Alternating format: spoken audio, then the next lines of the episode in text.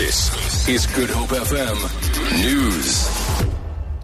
President Jacob Zuma says police killings are an attack on the state and must be brought to an end. He was speaking at a ceremony at the Union buildings to remember the officers killed in April last year. Hundreds of officers and their families of those who were killed were present. Zuma said stringent measures are needed to ensure that the safety of officers and the public. The DA wants Health Minister Aaron Motsoaledi to explain why the country has run out of anti-tuberculosis vaccinations. The party says it will also seek assurances that the problem will not be repeated. In a statement, spokesperson on health Wilmot James says they have learned that the hospitals and clinics are still out of the only vaccine sorry, that the hospitals are out of the only vaccine against tuberculosis known as BCG. James says thousands of babies are remain at risk. The DA wants Motsoaledi to confirm when the BCG will arrive and outline a planning model to avert such a critical problem in future.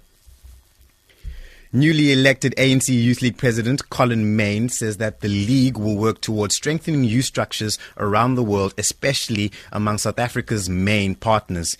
He was speaking at the end of the 25th National Congress held in Midrand, north of Johannesburg at the weekend. Maine announced that ANC Youth League members who went to court in a bid to stop the Congress would be expelled.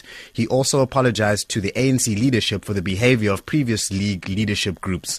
Maine says the league will encourage international youth exchange programs. As we continue to work in advancing peace and friendship, we are resolute on strengthening youth structures within the continent and the rest of the global community. We will continue to participate in programs that seek to maximize the impact of international youth exchange programs and further strengthen party-to-party relations with our progressive partners of the international platform, particularly within the BRICS and South-to-South partners. The German government has announced a series of measures to help the country cope with the record influx of migrants. The announcement was made after a five hour meeting between Chancellor Angela Merkel and her coalition partners, Grant Ferrett reports.